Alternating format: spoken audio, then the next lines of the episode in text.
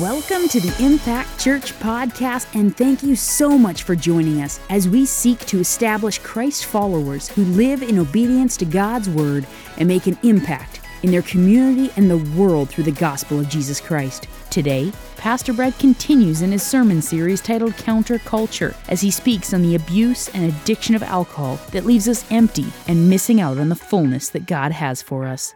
Are you ready to make an impact for Christ? The time is now.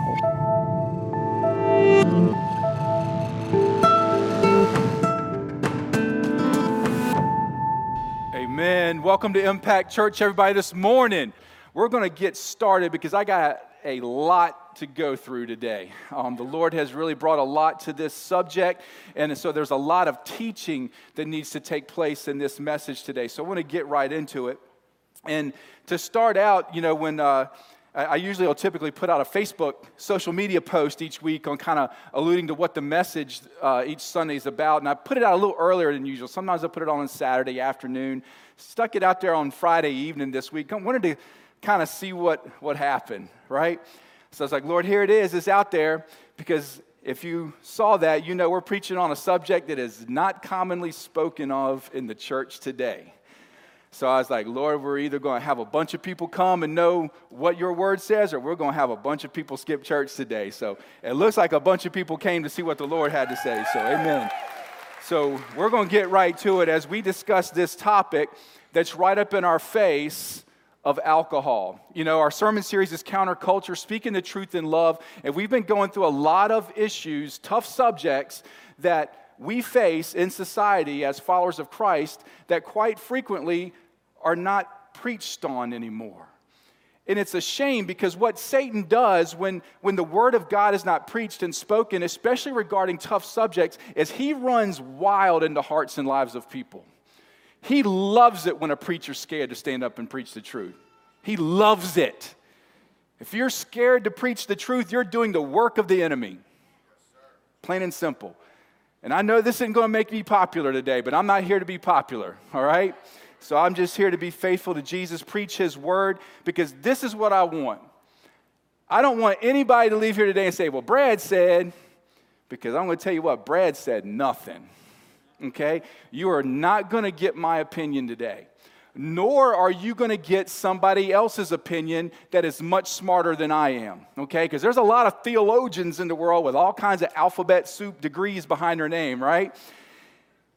But they're a man too. In their opinion, their understanding, their feeling doesn't matter, only what does? Only truth and only God. That's right. So that's what you're going to hear today. What we're going to go through is biblical text and context and words. And we're going to go through historical data, documented historical data of the time, of the age, to look at and corroborate and make understanding and bring light to what the Bible says on this subject. So, are you ready? Because you're going to hear from the Lord today, and there's not going to be anybody's opinion, not going to be anybody's feeling, there's not going to be any legalism, none of that. So, let's prepare our hearts and minds now for what Jesus has to say, okay? Because there's a lot of people at the sound of my voice today that are right in the midst of this. Either you're dealing with it as an addiction and it's controlling you, or you're in it maybe, maybe in just a innocent way for, for social means. And maybe even possibly still, even inside of that, you have a psychological addiction that you don't even know about. Maybe not a physical addiction where if you stop, you get all shaky and convulsing and all that, right? That's great if you're, if you're not there, okay? But if you're psychologically addicted, what did we just talk about last week? Who's trying to control the mind? Your enemy.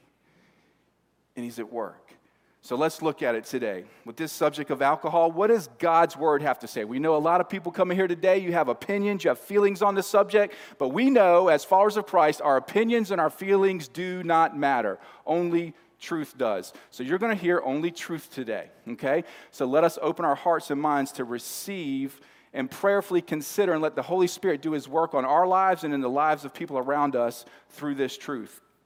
Here's some truth, statistical data, as we look at this subject of alcohol in our society, in the church, all right? It's estimated that in, in 2019, around 139.7 million Americans currently used alcohol. That number equaled roughly half of the popula- excuse me, population at that time, all right? I want you to catch this. Through the COVID 19 pandemic, those numbers may have got a little worse. Are you ready? We'll see the enemy at work? Used to be around half, okay? Through COVID 19, a survey conducted by the Recovery Village in May of 2020 showed that 88% of people reported drinking alcohol. Went up almost double. 88%. 55% reported an increase in alcohol consumption compared to what they previously drank before the pandemic. 18% reported a significant increase. All right? Of uh, unemployed people, it's said that approximately 87% of people who are unemployed are more likely to use and abuse alcohol. And we know what the pandemic has done with that, haven't we? So, do you see the enemy at work already? Do you see him seeping in behind the scenes to, to bring something that seems innocent, that's going to wash away the pain, that's going to numb you in your, in your uncertainty and in your fear? And, and I've got this little substitute for you. But oh, how it destroys. Alcohol misuse costs the United States approximately $250 billion annually. And we talked about last week about the significance of the number million, billion, and trillion, if you remember that. If you count to 1 billion, it take you around 32 years if you count one number per second. $250 billion annually just from alcohol. Many individuals we know have their first alcoholic beverage before they enter high school, all right? And then especially through high school and college.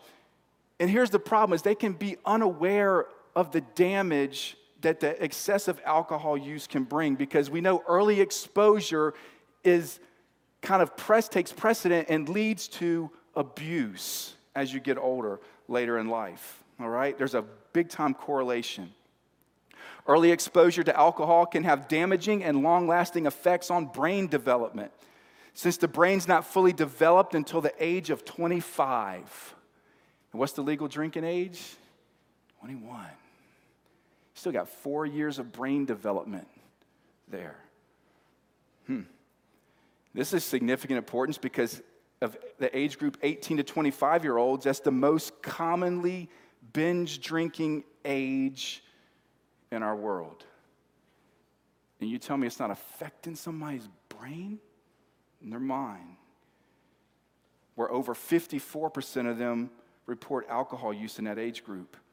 If you go to earlier use, even before the age of 18, which we know happens at times, then you start to affect not only the brain and nervous system, you start to affect your sex hormones and delay puberty. You start to play with the very makeup of your body. Because why? Alcohol's a what? It's a drug. It's a drug. One of the most commonly used drugs, that and nicotine, the highest used drugs across the world in, in our nation. For adults, excessive alcohol consumption is associated with increased risk for head and neck, esophageal, liver, and colorectal cancers for both men and women, and increased breast cancer risk for women. In fact, Updated guidelines from the American Cancer Society recommend avoiding alcohol altogether. I'm going to say that again a little louder for the people in the back. Not really for y'all, because I know y'all listening just fine, but you know, like the little saying, right? It is now stated, hear me again, because this is not me. Updated guidelines from the American Cancer Society recommend avoiding alcohol altogether. There you go. Okay? That doesn't come out of the Bible. That didn't come out of the 700 Club or Focus on the Family. Secular research. It's not healthy. You get that? Get that message? Let's keep going. because it doesn't stop there. Okay? All right? 7 million adolescents ages 12 to 20 report currently using alcohol despite its illegality for that age group. In fact, alcohol is the third leading preventable cause of death in the United States. Preventable cause of death. And we got a lot of focus on preventing death in this world right now through a pandemic, and nobody's saying anything about this. The third leading cause of preventable death. On. Do you really care about lives, or is this an agenda? In fact, here we go. It's gone up. It used to be around 88,000 deaths per year. Now, according to the CDC, more than 95,000 deaths per year are related to alcohol in the United States alone. That's almost three times what a gun kills, by the way, in a year. That's 261 deaths every day. So you get this. Every 50 minutes, a person in the United States dies from a motor vehicle accident related to alcohol. Every 50 minutes. So by the time this service is done, from the time we started, two people lost their life. That didn't need to happen.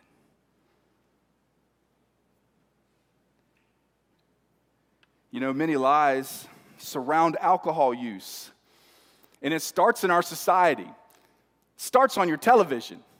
When you see the beer commercials, right? And it makes it look all good and, and glorified, right?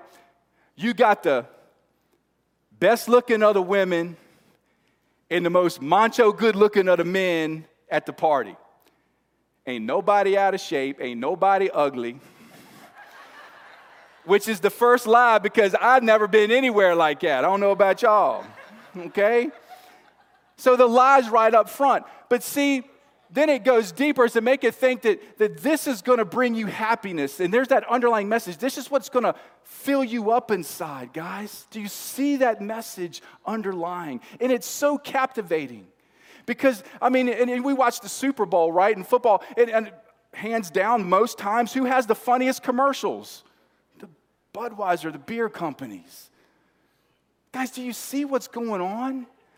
But see, they don't show you the truth about alcohol. They don't show you the mangled wrecked car with the family dead on side of the road because a drunk driver had a car full of alcohol where he's been drinking all day and all night and he just killed a family. Why don't they show you that? Because it won't sell you any beer, will it? They won't show you the wife that's beaten and bruised and the kids that's hiding in the closet because they're scared daddy just came home because he's drunk again. That's not a very funny commercial, but it's true. And then, if that's not enough, we've got an enemy who wants to twist scripture on us all the time in all kinds of ways to make us doubt God's promise and to make us believe that what's really true is not true. And to deceive us into going a different path than even what God really intends in Scripture. That's what He does. He twists Scripture. So let's look at that today because we know one of the most common arguments for drinking inside the church is Jesus turned the water into wine. And Jesus drank wine, so why can't I? That is a great question. So let's look at that today, can we? Can we? Let me pray for us before we dive in. Dear Lord, we love you. Father, we thank you for Jesus. And Lord, right now, we thank you for who you are. We're here to magnify you, to glorify you, to lift you up, to put your name on high, to make you Lord of our lives, so that nothing else is Lord of our lives, but you are Lord alone. Lord, we're here to have no control over us except your spirit. So, Lord, right now, can we hear from your word? Can we hear from your truth? Can we hear from the truth of the documented data from the historical times around this era to know exactly what we're looking at, to know exactly what your word says, so that we will not be deceived by an enemy who wants to destroy? He wants to destroy our health. He wants to destroy our minds. He wants to destroy our families. He wants to destroy our church. He wants to destroy everything that has anything to do with you and your creation. So, Lord, let us hear your truth, your word. And Father, right now I want to hide behind the cross. I don't want anybody to hear me and see me. I'm not important. Lord, you are. My words aren't important. Your words are because your words, Father, change lives. Your word sets the captives free, Father. Lord, so today, I pray that we would not just be hearers of the word, that we would be doers today. Lord, opens our heart and our minds to be receptive to you and your truth. And we give you all the glory for what you're about to do through the presentation of your word. In Jesus' name, amen. All right, here we go. Rocking on. Let's go. Turn with me to Ephesians chapter 5. We're going to look at verses 15 through 18. It's going to be our teaching passage out of this for today on this subject. Ephesians chapter 5, verses 15 through 18. I'm reading out of the New King James Version. And then I'm going to read it to you out of the NIV as well. All right, so you ready? So here we go. Verse 15, New King James first. See then that you walk circumspectly, not as fools, but as wise, redeeming the time because the days are evil. Therefore, do not be unwise, but understand what the will of the Lord is.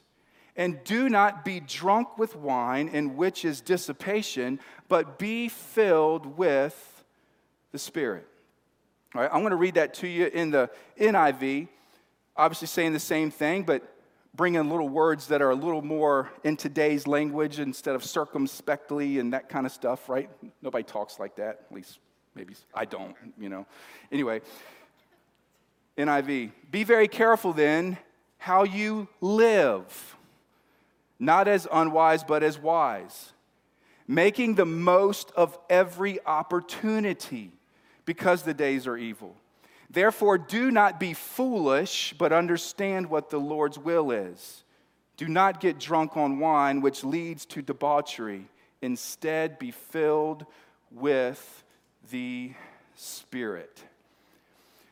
Guys, I don't know if you noticed or not, but being filled with the Spirit is necessary to live the Christian life. You cannot live the Christian life apart from the Spirit of God. It is impossible, okay? We need the Spirit of God to guide us and direct us, to give us a, a new heart, all right, to put His Spirit in us, is what Ezekiel 33 says, to give us a desire to follow His Word. That's what the Spirit of God does in you. So if the Spirit of God is not in you, this is going to seem like something that you want to run far away from today. Can I tell you that? You're going to want to put your hand up and just walk out this church if it didn't make it very obvious today, right?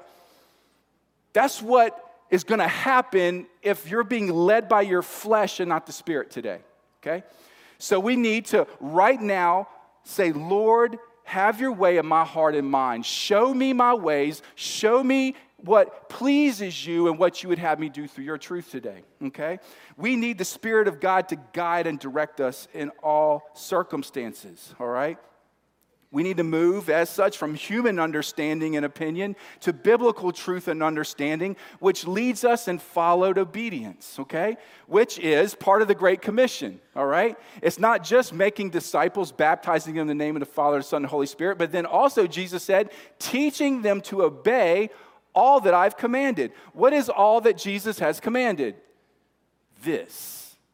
Every single bit of this is Jesus speaking. Jesus was there from the beginning. He is just as much the author of Genesis as he is the red letters in Matthew, Mark, Luke, and John. Did you know that? I hope you do. Okay, because Jesus is God. John 1 1 says, He was there from the beginning. Go back and read it, study it, and look at it, okay? This is His word. This is His commands. Therefore, this is what we are to walk in obedience to, okay? As a follower of Christ. We can't just pick and choose and throw things out just because it doesn't match with what our flesh wants. We have to wholeheartedly fulfill this through the Spirit, okay? Verse 15, right off the bat, says, Look carefully, all right? At what we're doing. All right, I'm going to read us in the NIV. It says, Be careful then how you live. We need to be careful how we live. We need to really think about our actions, our conduct. Why? Because the enemy has put some landmines out for you to step on. Did you know that? For me to step on. And if we're not careful, we can step on one of them boogers. But here's how a lot of us Christians just kind of go down through this minefield, just doing our own thing, just not looking where we walk, not where we step. We don't care. And then we often wonder time wonder why things are blowing up. We often wonder why, why the enemy is taking precedent now in the church and people are drifting away from the truth of Scripture. We've stepped on a bunch of landmines and we didn't care. So we need to be careful how we, how we walk, what we do. Because why? Because the days are evil. There's an enemy trying to destroy us with things. We've already talked about in so many ways through all these subjects how Satan is behind the scenes trying to use what God created, twist his word, and do things to destroy people in their lives and set them on a path that he doesn't intend. All right?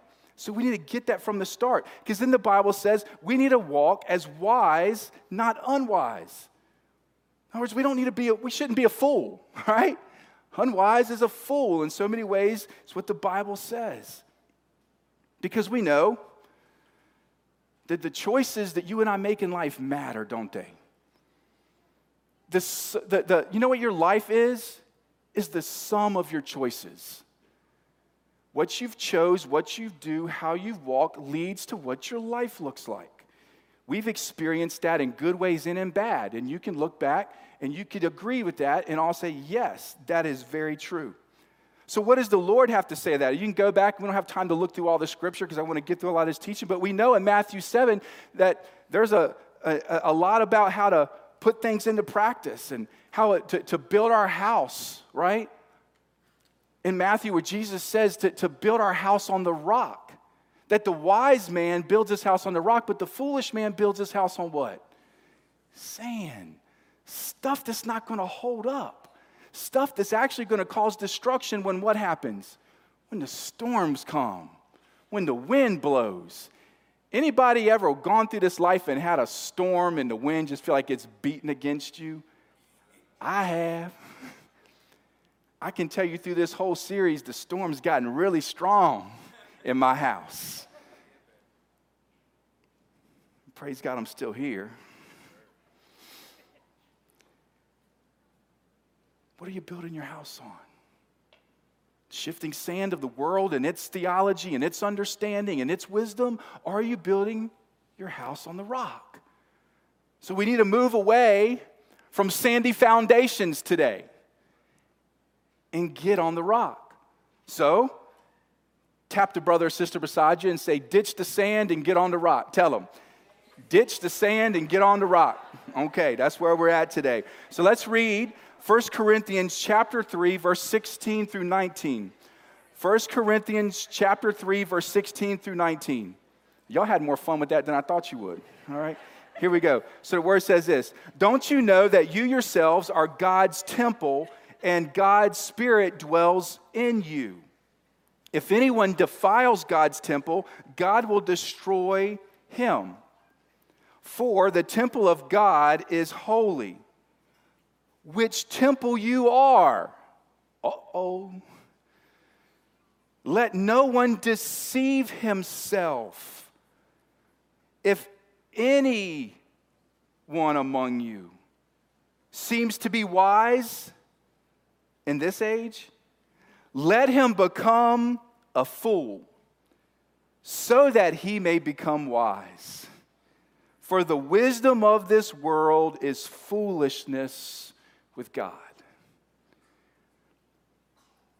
I don't think I need to say anything past that. Let's move on. We know verse 16 here in this teaching passage today, all right, commands us to, to be careful these days are evil, to make most of every opportunity. That means don't waste your life. Don't waste your life with foolishness of the world. High schoolers, college age kids, young adults. Don't fall for the lie that this is your time to live it up and live like the world, and you can come to, to, to saving faith later, or you can live the sanctified life later when, when you're an adult and you're married and you settle down. Don't fall for the lie. Satan wants to destroy you right now in your young age. He wants to set you on patterns and paths that are going to bring you down. That's where he starts. It's when we're young. But also, people just don't pay attention. We don't make the most of our opportunities. The most of your opportunity would be to live for Jesus now, to let Him be salt and light through you so that other people see Christ in you, not so you just live like everybody else does. Verse 17 again, don't be foolish, but understand what the Lord's will is. Everybody wants to know what the Lord's will is for their life. I'll say it again Romans 12, 1 and 2. You won't know what the Lord's will is for your life until you make yourself a living sacrifice, holy and pleasing to God. And don't conform to the patterns of this world anymore, but allow yourself to be transformed by the renewing of your mind. The promise is then you will know what the Lord's will is. Have you therefore then made yourself a living sacrifice? Have you not conformed any longer to the patterns of this world, and allowed yourself to be transformed by the renewing of your mind through Christ's word? Or have you let some patterns of worldliness still seep in and control? All right? Verse 18 commands has two commands then as we get right to it. And to get to the second one, we have to get past the first one because there's a pretty deep contrast. Don't be drunk with wine, which is excess, which is debauchery, but be filled with the Spirit. And we talked about last week how drugs, which alcohol is a drug, seeks to control you, control your mind. Okay? So, in context here, we know, speaking to the Ephesians, that there was some goofy stuff going on with their religious practices where Greek mythology and all this stuff had kind of seeped in, and people thought they had to get drunk to hear from God and to be closer to God. And there was some goofy stuff going on, all right? So Paul's telling them, hey, you don't need to be drunk with, to get in close with God. Don't be controlled by that because it leads to sinfulness. It leads, it's actually a sign of unsavedness, okay? Instead, be filled with the Spirit. And it's not just talking about filling your glass, it's to be controlled by the Spirit is what he's getting at. Don't be controlled by wine and the things of this world, which leads to more sinfulness. Be controlled by the Spirit of God. Because he didn't say there eh, eh, eh, to, to, to be filled with the Spirit or anything like that in terms of you need to have the Spirit or anything like that, because that happens at salvation. He's speaking to the church, okay? What he's saying is move away from your past life, your past customs, the old you, live in the new life through the Spirit, okay? Where now this isn't just a, a second act of grace, this is a continued act of grace. The same grace that justifies, that brings salvation, is the same grace that sanctifies. Paul is pleading for their sanctification, for their separation from the world. That's why earlier in chapter 5 he says, Find out what pleases the Lord and do it. Do you live your life like that? Is that, is that your number one goal? Lord, what would please you? What would honor you in how I say, how I act, what I do, what I listen to, what I watch? It should. As a follower of Christ, that should be on our minds. What would bring you glory? What would edify the Spirit of the Holy God in my life right now? All right? So it's this, this direction that Paul's pointing, okay? Which then, of course, brings in the subject of alcohol, plain and simple, okay? So let's look at it. Most people would say there's three things you never talk about in the church, right? We've talked about that before. As sex, politics, and alcohol. Well, we've already talked about sex and politics, so let's go ahead and get alcohol out of the way. All right? So here we go. All right. Lord have mercy. All right. We noticed a big topic today. A lot of feelings, a lot of opinions, but again, feelings and opinions don't matter, only truth does. Okay? So, this is what I do know, and this is what you should know. God is not the author of confusion. Can we say that? Can we agree to that wholeheartedly? So, is this a gray area in Scripture then that leads its way to relative truth or what you believe is okay and what I believe is okay, and we're just going to have to agree to disagree? Is that where this is? Or is there absolute truth on this subject that can anchor us and guide us in all our decisions in life to avoid an enemy who wants to destroy? Okay, so let's look at that and let's figure out what this is because we won't know unless somebody preaches and teaches on it. Okay, so here we go. I think everybody could agree that the Bible wholeheartedly says numerous times that being drunk is sin, right? In fact, unrepentant drunkenness means you're going to hell. It's what Galatians and 1 Corinthians 6 say, and numerous other places. Okay? Let's, let's bring that in. Not because you've got drunk in the past, not because you messed up and got drunk today or last night, but unrepentant, habitual, I don't care, I'm doing what I want to do, this is my life, Lord, not yours. I love you, I know you're Lord, I know you're Jesus, but this is what I'm doing in my life. That is not salvation. Okay? That is disobedience. That is a heart that pushes away the Spirit. All right? The only unforgivable sin. All right? To denounce the Spirit of God in your life. So, here we go. We know drunkenness, sin. And let's be clear, we're talking about wise and foolish living. One clear way to act like a fool is to be drunk. Right? Leads to a bunch of junk took my son to a, a football game couple years ago to Orange Bowl, actually, in Miami. We went and watched the Florida Gators play UVA. And um, we were there, and we're Florida Gator fans because he got into football around the Tim Tebow area, so we're weird. We live in Virginia, we're Gator fans, all right? But that's how it happened. So, anyway, we're there cheering on the Gators, even though UVA's playing. And this one guy's up there, and he is soused. I mean, he's just He's just glazed, you know what I'm saying? And he's acting a fool. I mean, just yelling, screaming. I mean, he's not being violent, but he's just, you name it, he was doing it and saying it. I'm just going to stop right there. All right? And after a while, kind of toward the end of the game, after my son's witnessed this for almost three hours, because it got really rough at the end as he continued to drink more and more through the game. Braden says, Daddy, what's wrong with that guy? Is he special?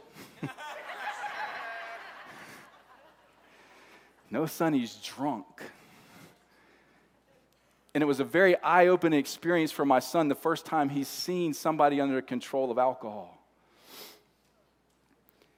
And it was pretty rough. So we know one way to act a fool is to be that. There's no doubt about it. Okay? All right? So Paul knew this. Paul explained this because he knew intoxication caused more problems, all right?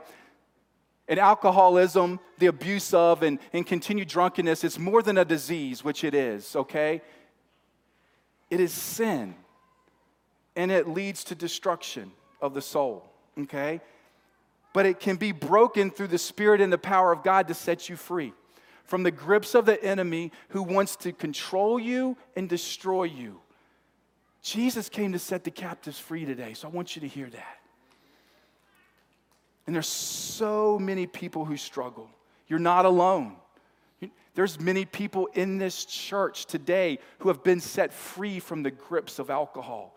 And I almost wish I had enough time. I'd like to get every one of them up here to, so they could give you their testimony and tell you about the grips and what alcohol did to their life and how it almost destroyed their lives and their marriages and their jobs and everything. And, and, and, and Christ set them free.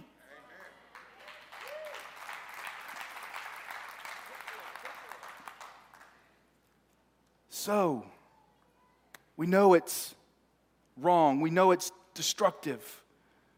But here's the big question, right? Here we go. You ready? When are you drunk? Oh. What's your definition? Does the Bible give a definition? Does it give a, a, blood alcohol content level in here that we can say, oh, there it is right here? Doesn't, does it? So when are you drunk? I don't know about you, but I would be questioning that really significantly if I thought alcohol needed to be a part of my life in any way, shape, or form, no matter how I wanted to justify it. I would really be questioned as a follower of Christ, but Lord, when am I drunk? Because it's very subjective. I went to college, I played college football. I was the only person on the college football team that drank, that did not drink, sorry.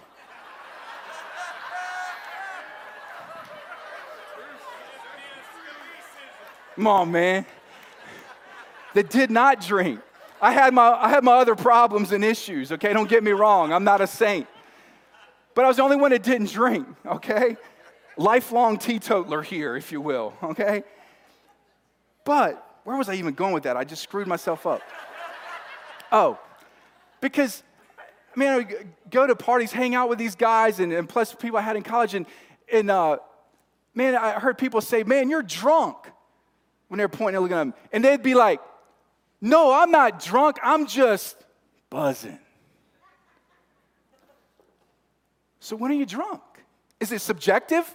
Would the Lord lead such a definitive subject that leads to destruction and death of the soul and also causes harm to the body and harm to families and all the destruction we know in society that we just read about through statistics, would he leave that up to our own subjectivity? I want you to answer that in your heart and your mind right now because the answer, you know what it is. No. Okay? It's not up to your call when you're drunk. All right? So once you start thinking about that, we've talked about the increased numbers of drinking all in society, especially over the past year and a half during the pandemic. Women are a big cause of this. More women started drinking through the pandemic. Here's the danger women absorb and metabolize the alcohol differently than men do. They're more easily intoxicated, all right? And they have increased risk to long term effects of alcohol. They get drunk faster, just as you get drunk faster as you get older. And a lot of middle aged older women started picking up the bottle, okay? Alcohol actually only takes seconds from consumption to start affecting your nervous system. And then, if you continue with it, there's chronic and permanent long term effects and short term effects on the nervous system. We know, in terms of classifying you when you're drunk, for the police department, when you're behind the wheel of a car, is 0.08, right? Then you're too drunk to drive, it says, okay? But some people go a little farther, and some different states and some uh, companies that have commercial drivers and such say you cannot even have a blood alcohol content of 0.04. What's all that mean, Brad? What are you talking about? Can we get a little more specific today? Within one to two drinks, you're 0.04. If you're too drunk to drive for a company, are you too drunk for Jesus? One, two drinks, you're there.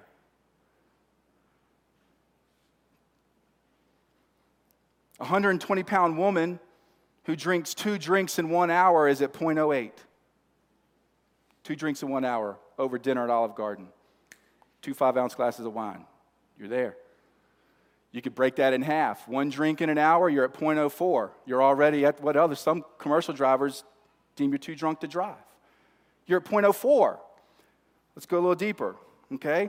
In medical news today, journal, there was an article in 2018 that said San Diego State University researchers found just a single alcoholic drink, one, meaning one 12 ounce beer, one 5 ounce glass of wine, or one 1.5 ounce spirits, has the power to mess with our minds, and you're just not aware of it yet. your decision making ability and your theta waves in your brain are being affected with one drink. So I ask you again when are you under the control of something by today's standards? Every illustration of drunkenness turns out bad in the Bible. You can look at Noah, Lot. You have my examples, you have your own examples that you've seen in your life. It never turns out good. Okay? Isaiah 5:22 says, "Woe to those who are heroes at drinking wine and champions at mixing strong drink." Proverbs 20 verse 1. We know this one, you've probably heard it. it says, "Wine is a mocker and beer is a brawler. Those who are led astray by them are not wise. So there's some pretty pertinent truth to go along with everything, but we're not done yet. Let's keep going, all right? Which leads us back to say again, please, I want to keep put this in front. If you have a problem in this area, please don't get the condemnation message today. Please, please, please hear the message of conviction, yes, from the Lord that wants to lead you in a different direction and set you free. We have an amazing ministry here with chain breakers where people get together as a group and talk about addictions and overcoming, but you may need deeper help than that if you're farther in. You may need to go to a detox in a rehab facility. You may need counseling. We want to, as a church, come rallying around you and help you get in those directions. So if you have an issue today, please don't not leave here without contacting or letting somebody know today so we can start you on the path for Christ to set you free, physically and spiritually. All right? All right? So here we go. But Paul's point here in verse 18, telling them not to be controlled by wine, but be controlled and filled by the Spirit, is talking about, hey, a different direction. The old's gone, this new has come for you. Because, again, like we talked about, in this pagan society, they had Greek and Roman influences on their religion, all right? They, they said you used to have to be filled with drunkenness to experience the Lord. And they thought they had to be drunk to achieve this higher level of consciousness and commune with the lowercase g gods. Okay, I'm being serious. That's what was infiltrated into the church at Ephesus from previous Greek and Roman um, theology. So much so, you, the Greek god Zeus, all right, he had a baby that was extracted from the womb, supposedly, of a female and sewn into his thigh. I ain't kidding. That's, you can look that up. Zeus had a baby sewn into his thigh, and then it was born to be the ruler of the earth, Dionysius. And he made the religion where you could rise to commune with the gods through ecstasy, ecstasy fueled through drunkenness. And he became the god of wine. In the Roman culture, that god of wine was Bacchus, B A C C H U S. So we see initially, way back, this twist of Satan to bring this into the church for debauchery and everything that Paul talked about. So Paul's now saying, stay away. This is how Satan wants to capture your mind and destroy you all right? Even if you go into Corinthians and talking about communion, how he's talking about you can't drink the cup of the Lord and the cup of demons. That's what he's talking about. How, how once was, was used for, for uh, pleasing and evil, and you can't bring that now into the house of the Lord, okay?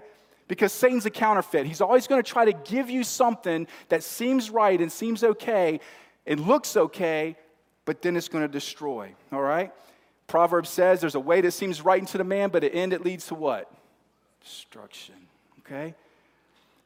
Here we see again kind of part of the, the curse where Satan started through sin to take God's creation and, and try to manipulate it and twist it. And here again, where he's taken the fruit of the earth that God created and he's using it to destroy. Paul uses this word excess, all right, in this passage in Ephesians 5, and it's the Greek word asotia and it means uncontrolled dissipation, debauchery, excessive indulgence, and sensual pleasures. That's what control by alcohol leads to. All right? So, we all know, we covered it. Drunk? No. When are you drunk? Great question. You look at all the research that starts to say one and two drinks, you start to be controlled. You should really, really, really start to ask yourself, Lord, is this what I need to have in my life? Okay? How much am I being controlled by this? And I don't even know, okay? Research shines the light right on it. But let's go deeper, all right? Should Christians drink alcohol then? What does it say? What does the Bible say? What, what is some truth to this? First of all, there's no judgment up here. There is no condemnation whatsoever. This is shining the light of truth of Scripture so that the Holy Spirit of the living God can do His work in your life, in your heart, in your family. Okay? All right? So let's be uh, receptive to what God has to say because, again, nobody's opinion, truth. So, what does the Bible say? All right? Because we need to know does the Bible forbid drinking wine? All right? Is there a verse that says, Thou shalt not drink wine? Was that the 11th commandment? No, not in there. If it was, we could quote that verse, close the Bible, and go to lunch early. All right? It's not in there, though because actually they drank wine back in the day, right? In the Bible, it did. But, what? Okay, you ready? A lot of people justify their drinking of alcohol today because of the fact that it was drank then, all right? Which would be a great reason to say it's okay. But wouldn't you agree, and we all should agree, that if we're going to justify drinking today alcohol, that we should make sure we're doing it in the same way in the fashion of which they did it back then? Could agree to that? Because if somehow it's different now, or somehow there's some meaning behind something in here that's not fully coming to light, we need to figure this out, right? So that we can justify ourselves through God's word. That's where we should be. So let's look at that, okay? Because there is some fabulous, fabulous information in the Bible through the Greek and Hebrew words and their meanings that bring to light everything that you need to know, okay? When the word wine is used in the Bible, in the Old Testament, the word is yayin. In the New Testament, the word is onios, okay? That's the Hebrew and the Greek words for wine, okay?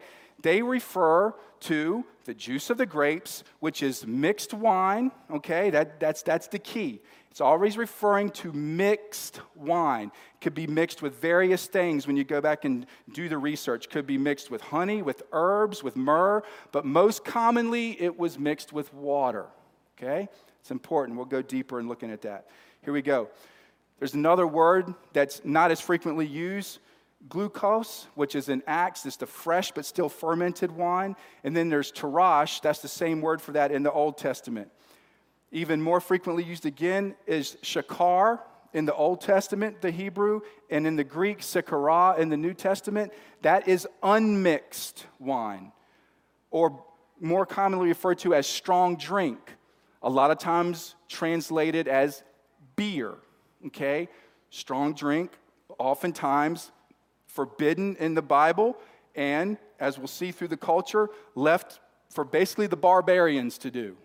Nobody was to touch it unless you were just set out to get drunk. That was strong drink, okay? All right, so let's keep going.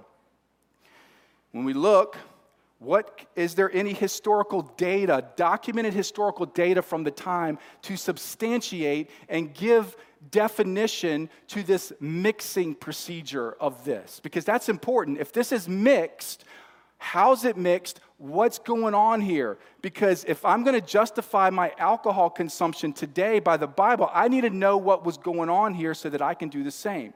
We should all agree, okay? So, mixed, what's that mean? I still don't have understanding.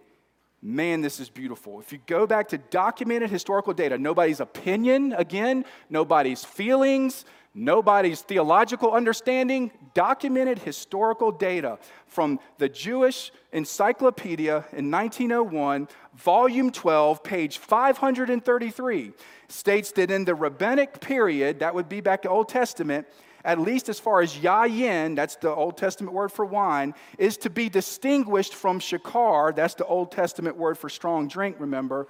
The former is diluted with water, the later is undiluted.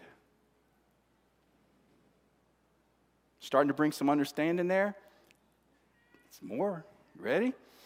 If you look to Robert Stein, professor at Bethel College, professor of New Testament study. He wrote an article on wine drinking in biblical times, looking back at historical data and stuff that was going on. Listen to this. In ancient times, wine was usually stored in large, pointed jugs called amphorae.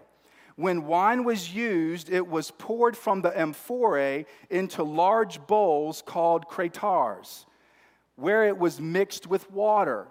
From these kraters, cups or kiliks were then filled. What's important for us to note, he says, is that before the wine was drank, it was mixed with water. The kiliks were filled not from the amphorae where they were not mixed, but from the kraters where they were mixed. Okay, historical data from time. That's not all there is. There's more. If you go back to what the uh, Jews had written down for their oral traditions and how things were written down in the culture, they had something called the Talmud. Let me give a brief description here, real quick, of the Talmud, all right? It gives a lot of understanding to customs of the times, but it is not something that you go searching through looking for biblical understanding on all subjects. I can promise you that, all right? Because you have a lot of um, false teaching in there, you have a lot of things that don't line up with Scripture, all right? Jesus even addressed some of the Pharisees of the time and the Jewish customs, how everything wasn't right. We know even the Roman Catholic Church come up with a lot of customs, a lot of things that they do, okay, that is man made, that doesn't align directly with Scripture. So here we go, all right? So, not going to this for everything, but in this subject, for this matter, it brings some great understanding because this is how they treated their wine, okay? It's in there in the Talmud, all right? It includes instructions concerning how they were to um, drink it and consume it in several different chapters. One section in it is Shabbath 77a, and it states that wine which does not carry at least three parts water to one part wine is no longer wine. It's no longer onyos and yayin. It would be considered strong drink, shakar, sikara, meant to get you drunk. You see the truth coming off the page just through numerous times, okay? Three parts to one was the minimum it would be diluted. It would oftentimes be diluted much more than that, okay? Sometimes as much as 20 parts to one. Why? Because they drank this back in the time because they didn't have Coke and Pepsi and all that stuff. When you can Gatorade, all right?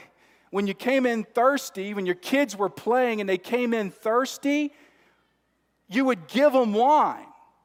So, do you think you would give them what you're buying off the shelf at Kroger today? But if you're diluting this stuff down 20 parts to one, now you're talking. Why? Why would they do that? We're going to look deeper in this because we see that there's a reason they did this. The, wa- the water back in the day oftentimes was not healthy. There was bacteria in it. It was not sanitary like the water we drink today, okay? All right? So, therefore, this slight wine content had effects to kill the bacteria in the water, so it made it healthy and safe. So, therefore, you could give it to your children. They wouldn't get sick with E. coli, but yet they wouldn't get drunk either because it was diluted.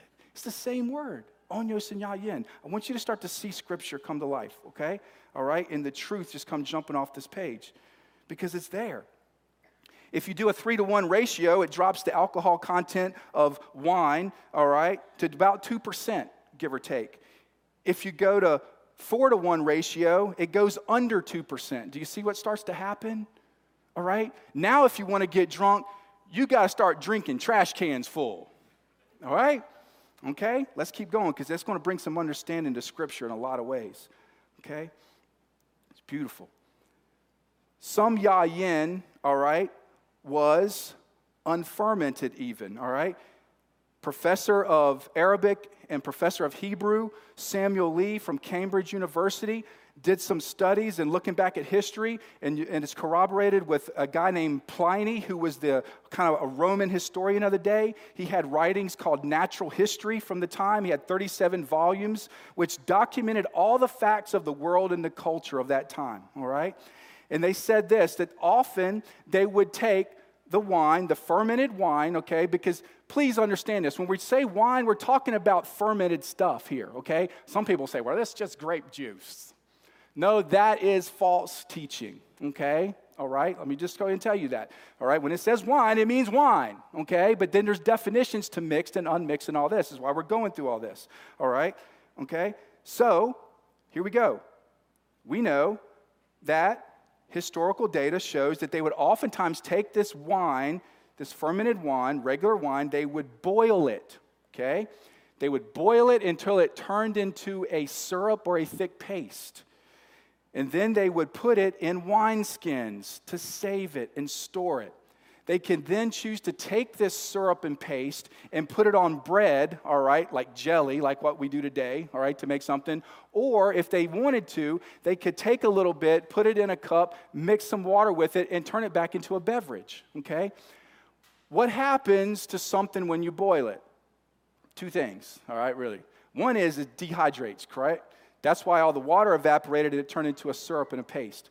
What else happens? What happens to alcohol when you boil it? Uh oh. Alcohol content went away?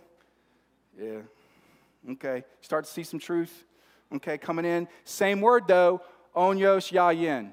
Okay, same word in scripture. So it could be just freshly fermented wine that's diluted straight with water, which we'll look at here in a little bit, or it could be something that's been boiled, made into a paste, stored, and used for various things later. Okay? Same word. That's very important. Because there were times when they wanted no fermentation, all right? Again, when their kids around, 20 parts water, one part wine, whatever. Here we go. Taking all this data into consideration and knowing some truth of the day that nobody can refute, that this is what's going on, it brings light to scripture of what yayin onyos means, okay, versus sikar, sikara, and shakar. Now, to consume the amount of alcohol that's in two martinis, okay, you ready for this? To now get the same alcohol content that's in two regular martinis by drinking wine containing three parts water to one part wine, you would have to drink over 22 glasses. Anybody thirsty? I don't see no people drinking 22 glasses at dinner. So, early church continued this tradition, all right, in the same custom of serving only the mixed wine. Unmixed, again, was strong drink, all right, and was unacceptable to the culture and was for the barbarians, for the heathens, the people that just wanted to get drunk and get a buzz, all right? Because if you did it with the yayin and onyos, the, the mixed wine, you had to really set out to get drunk. If that's all you had, you had to sit down, and the Bible says, Woe to those who tarry long on the wine. I always wondered what that meant, tarry long. Because it don't take long for a 120 pound woman to get drunk with wine. We already said two glasses, you're at 0.08. That's not tarrying long. What do you mean tarry long? It makes the Bible make sense, doesn't it? Now, with it's mixed, you got to sit there and go, go, go, go, go, go, go, go. I mean, you got to be a fish to try to reach the buzz, okay? A camel, all right? Whatever you want to say. You got to sit down and try. So let's read Proverbs 23, since this is going to really make a lot of uh, things make sense. And let me speak to this first before we read Proverbs 23. Everybody knows that the, the first miracle that Jesus did in John chapter 2 at the wedding of Cana, he turned the water into wine, okay? Onyos is the word, okay? Very clear. Now we have some definition of that because I'm going to be honest with you. I always, always wondered how, how if this was wine like what we think wine today, in this undiluted context, and they had already drank what was provided, and then Jesus just filled six more jars up that were 20 to 30 gallons each. He just made them 120 to 180 gallons more wine. How did they not get drunk? You should really be asking yourself that. Because if it's wine like we have today and Jesus just did that, he just made people drunk, which means he just went against his own word, which means that he's a liar. And he's not a liar. Okay? Let the Bible start to make sense and let's look, all right? But when you start to look at diluted three parts to one, five parts to one, 10 parts to one, 20 parts to one, whatever it might have been, now it makes sense. Plus, you look at the fact that we think of a wedding today like it's a two to four hour event, all right? And if you drink a lot in that time frame, you're getting drunk. Weddings back in this day were not two to four hours, they were two to four days, up to a week, these wedding feasts. Do you see, do you, do you see this? All right? It's spread out over a period of time. This is not a one time event. Here, drink up, be merry, get drunk. It's not it. One false teacher, pastor named Mark Driscoll said that Jesus was the first bartender when he turned the water into wine. He's the lead pastor of a church in Seattle. And it makes me want to buy a ticket to the West Coast. Just to walk up to that brother and smack him upside the back of the head with this. In Jesus' name, of course. And say, Brother, what are you looking at? What are you teaching and what are you doing? Okay? This is what we need to understand. Go to Proverbs 23 for me, because this really was a, a, verse of scripture until I learned all this and saw this that really I never had answers to. Proverbs 23, verses 29 through 33. Proverbs 23, verses 29 through 33. If I can get my Bible to act right here. All right, Proverbs chapter 23, verses 29 to 33. Ready? Who has woe? Who has sorrow? Who has contentions? Who has complaints? Who has wounds without cause? Who has redness of eyes? Those who linger long at the wine. We just talked about that. I always wondered about. You mean linger long? Those who go in search of mixed wine. All right, remember, go in search and just try to drinking it up. Here we go, verse 31. This always blew my mind. I had no understanding of this until all this data. Do not look on the wine when it is red, when it sparkles in the cup, when it swirls around smoothly.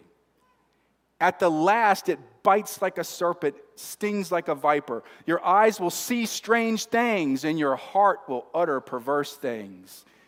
You just got drunk.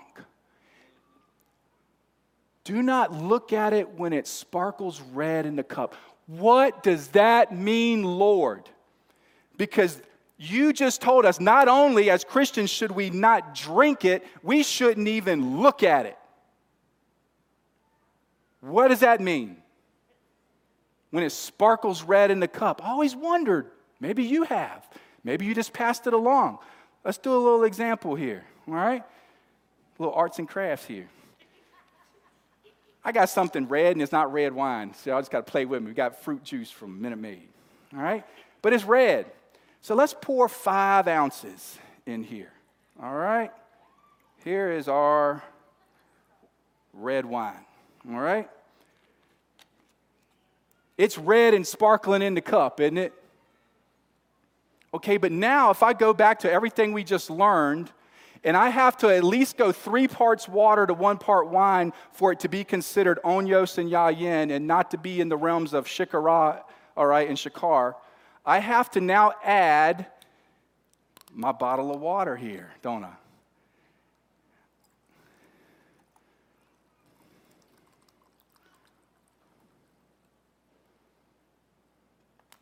All right, we're going to let that mix up a little bit. And let's see if that bad boy ends up being a different color than that in a minute.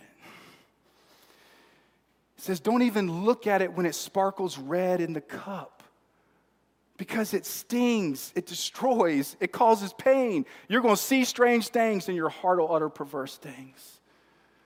And I think you could already see the color change to a little more orangey than bright red, can't you? Does truth make the Bible make sense to you?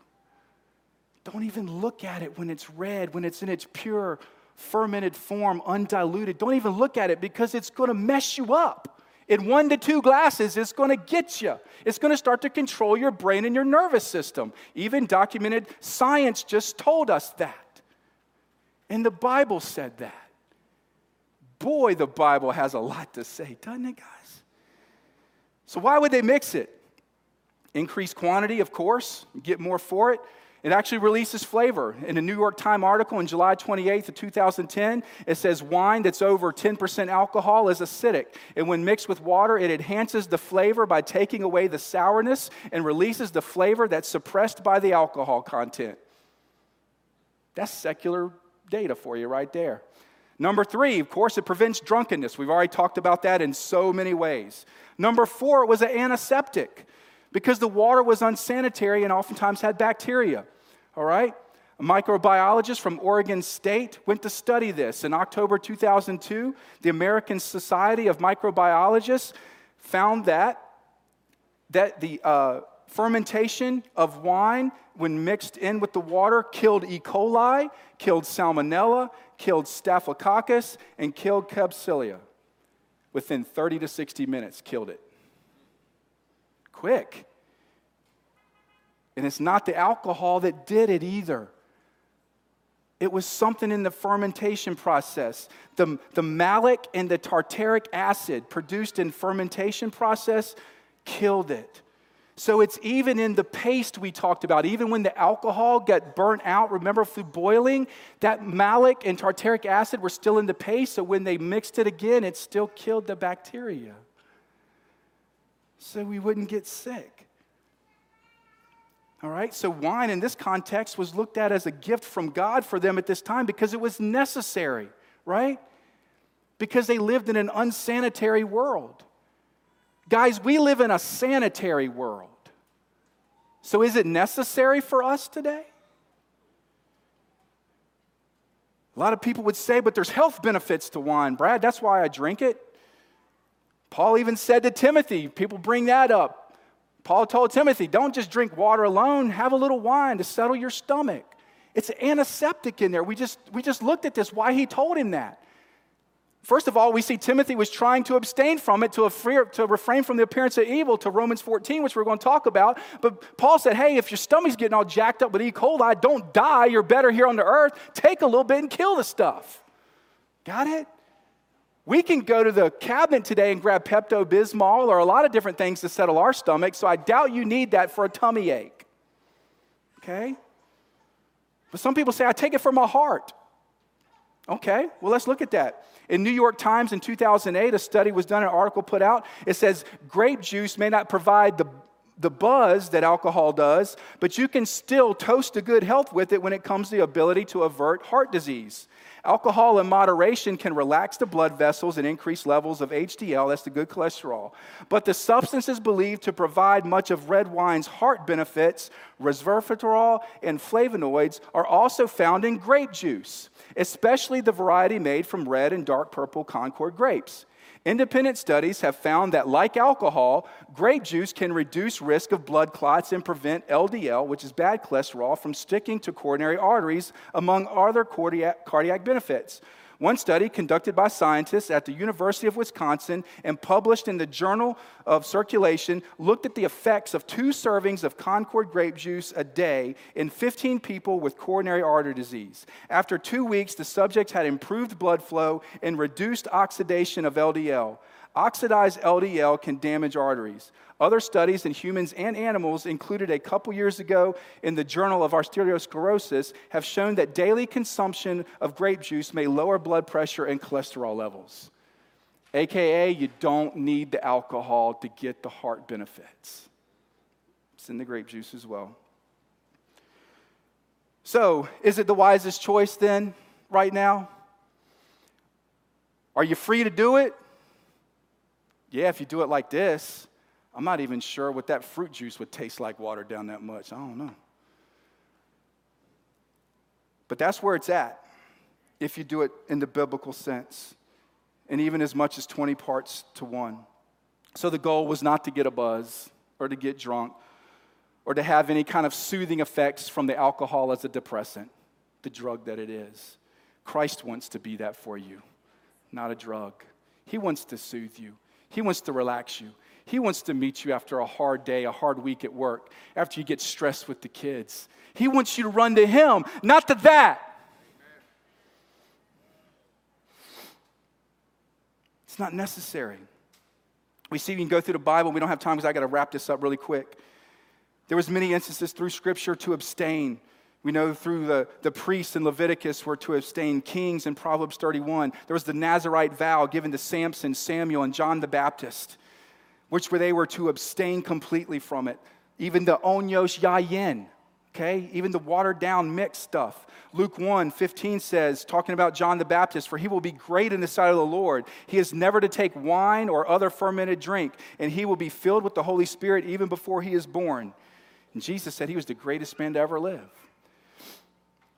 God wants us to be set apart, okay? That's plain and simple. All through Scripture, you read that through the New Testament. 2 Corinthians 6 tells us to come out from them and be separate. Paul talking to the Corinthian church. Don't fall into the patterns of the world anymore. Come on out of this, okay? Be separate. 1 Corinthians 6, and you could go through Galatians and different things that, talk about the freedoms that are in Christ, but, but not all these freedoms are beneficial, all right?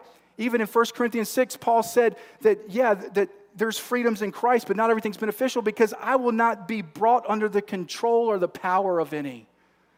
I don't want to be under the control, even in my mind, even if I'm not physically addicted to the stuff and I could quit anytime I want. Maybe I'm psychologically addicted. Maybe I need that soothing effect, that little buzz I get, that relaxation from the drug. Maybe I, I subconsciously need that, and therefore I'm addicted to it and I don't even know it.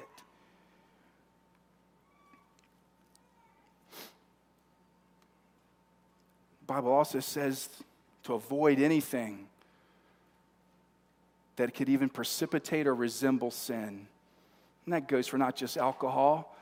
We could look at anything that goes in that category, all right? Anything that leads to idolatry and food and everything else. But ultimately, it comes down also to our testimony, okay? And that's so important. And not causing other people to stumble. You may say, I have freedom now. I know, Brad, I have biblical definition. I'm going to go water this stuff down three parts to one and I'm good. And you would be correct. You would be. Okay? You're good to go. Go water it down. Go get your five ounce glass at Olive Garden, dump your bottle of water in it, and go with it. But is it still okay? Could you potentially cause somebody to stumble? Let's look at Romans 14 as we close, 19 through 21. Romans 14, 19 through 21. Turn with me there. Romans 14, 19 through 21. Therefore, let us Pursue the things which make for peace and the things by which one may edify another. Do not destroy the work of God for the sake of food. All things indeed are pure, but it is evil for the man who eats with offense. It is good neither to eat meat nor drink wine, that's onios, nor do anything by which your brother stumbles or is offended or is made weak. Pretty simple, right? So, how do I make somebody stumble? If they know you're a follower of Christ, okay, and they see you at the store buying this stuff, could you potentially make somebody stumble?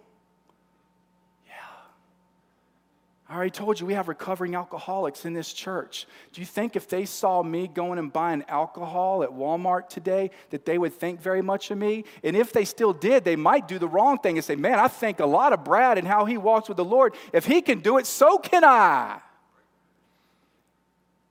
And they have an issue with it that maybe I don't. Okay? You see? How about your kids? You know your kids are watching you? It's your modeling behavior for your children. Dr. Falwell always said, and I'll always say it every time I preach on this and everything else what you do in moderation, your kids will do in excess. Okay? Basically, what that means is you've given them the green light for that behavior. You may be in control of your alcohol. Great. They won't be when they get out of your sight in college, I promise you. They won't be. And you modeled the behavior. I went to a young man's house one night who called me at 1 a.m. off a football team where I used to do devotions and gave all the kids my number. So, you ever get in a bad moment, call me. He calls me at 1 o'clock. I didn't recognize the number, so I was like, dude, that is crazy. I'm not answering the phone at 1. I don't know who that is. It hung up and immediately ran back. I was like, somebody needs me. I pick up the phone. This kid's in tears. Said, Brad, we need you right now. I was like, what's up? He said, my friend is drunk. He's about to die. Can you get here? Long story short, long story. I don't have the time to go through all of it. I go over there. This young man had passed out drunk. He had drank pretty much a fifth of Jack Daniels with some Dr. Pepper inside of a few hours. He had passed out drunk in the sedation of the alcohol, the drug had actually stopped him from breathing. Luckily, one of his teenage buddies, can you believe that? Tell me that's not Jesus. How many teenage boys pay attention to where somebody's breathing or not? Somehow, one of the young men looked and said, My buddy ain't breathing. And they woke him up, and they kept having to wake him up because he kept wanting to go back to sleep and they kept him alive until eventually we got him to the hospital because I had to go with him because they could not get in touch with mom or dad. So I'm at the hospital at 2, 3 in the morning, getting ready to go hunting at 5 in the morning somehow, because it was in November. Until this young man came out of it and was fine. And he told me this. He said, Brad, I got it from my dad's liquor cabinet. I've watched him do it and I thought it was not going to affect me. And he almost died. Many people die on college campuses every year from that right there because somebody just thinks, oh, look, he's passed out drunk. That's funny. But he stopped breathing or she stopped breathing and they die. Somebody's little girl, somebody's little boy. So is it wise? I think you can answer that question if the Spirit of God's really speaking to you right now. Is it necessary? Do you really need it? Yeah, you can dilute it. You can say, Brad, I'm taking it home to dilute it down. Great. I could buy it today and say, I'm taking it home to dilute it down. And the person that sees me be like, Yeah, sure you are. And I just caused them to stumble. So, what would the Lord have you do in the light of all this truth that's been presented today with no opinion? Because the command at the end of verse 18 was to be filled with the Spirit. Nothing, nothing, nothing, nothing, nothing. Let nothing else control you except Jesus. Put him on the throne right now, today. Cast out whatever it is that maybe you have been kind of poked on by the finger of the Lord today, be like, I wanted you to hear this because I know you hadn't heard it before because nobody preaches on it. What would the Lord have you do? The truth's been presented now. It's not my call, it's your call with the Holy Spirit. Maybe there's somebody here who's way deep in it and they need to be set free. Please come and let us know. Let's close our eyes, let's bow our head.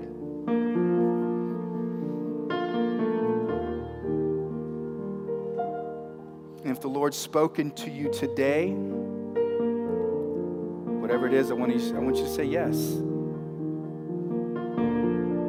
James says the man that knows what he should do and does not do it, it's sin for them. So if you know now what you should do, but you still try to justify it,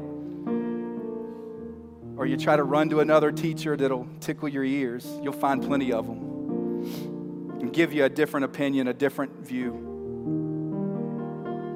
You can do that if you want. Or you could just surrender and say yes to Jesus right now when you've heard the truth with no opinion. Lay it down.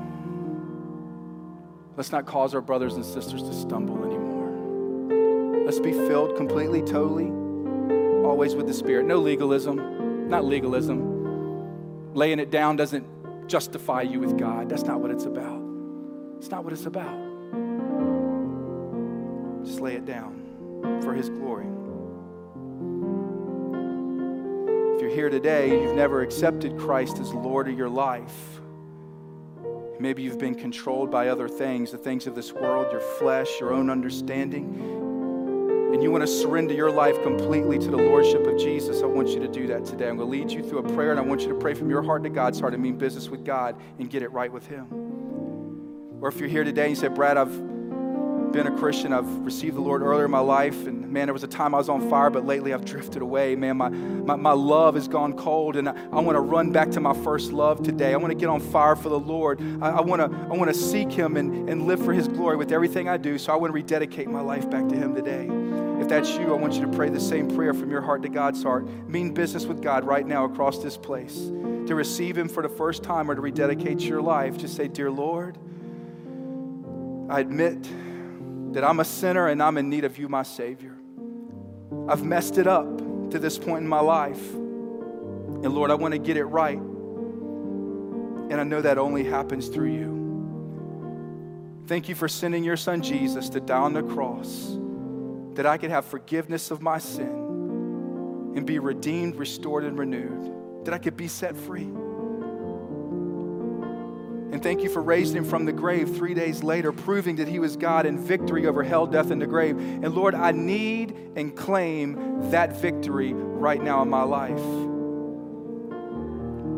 So, Lord, I'm running back to you and I'm falling on my face at the cross and I'm saying, Now you have all of me. You are Lord of my life. I'm surrendering my will to your will. I'm surrendering my understanding to your understanding. From this day forward, you have all of my life. Amen. If you prayed that prayer, 100% heartfelt, you meant business with God. I want you to forget the person around you, beside you. I want you to forget what time it is. I don't even know what time it is. And I want you right now if you made that decision to receive Him for the first time or to rededicate your life to Him boldly and unashamed, raise your hand. Say, Brad, I prayed that prayer. I meant business with God to receive Him today for the first time or to rededicate my life back to Him. Amen. And if I don't see you, God does.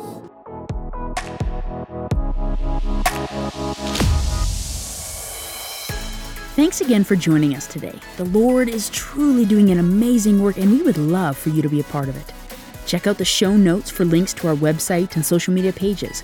Or if you're ever in the Lynchburg or Forest, Virginia area, please come on by and join us in making an impact for Christ.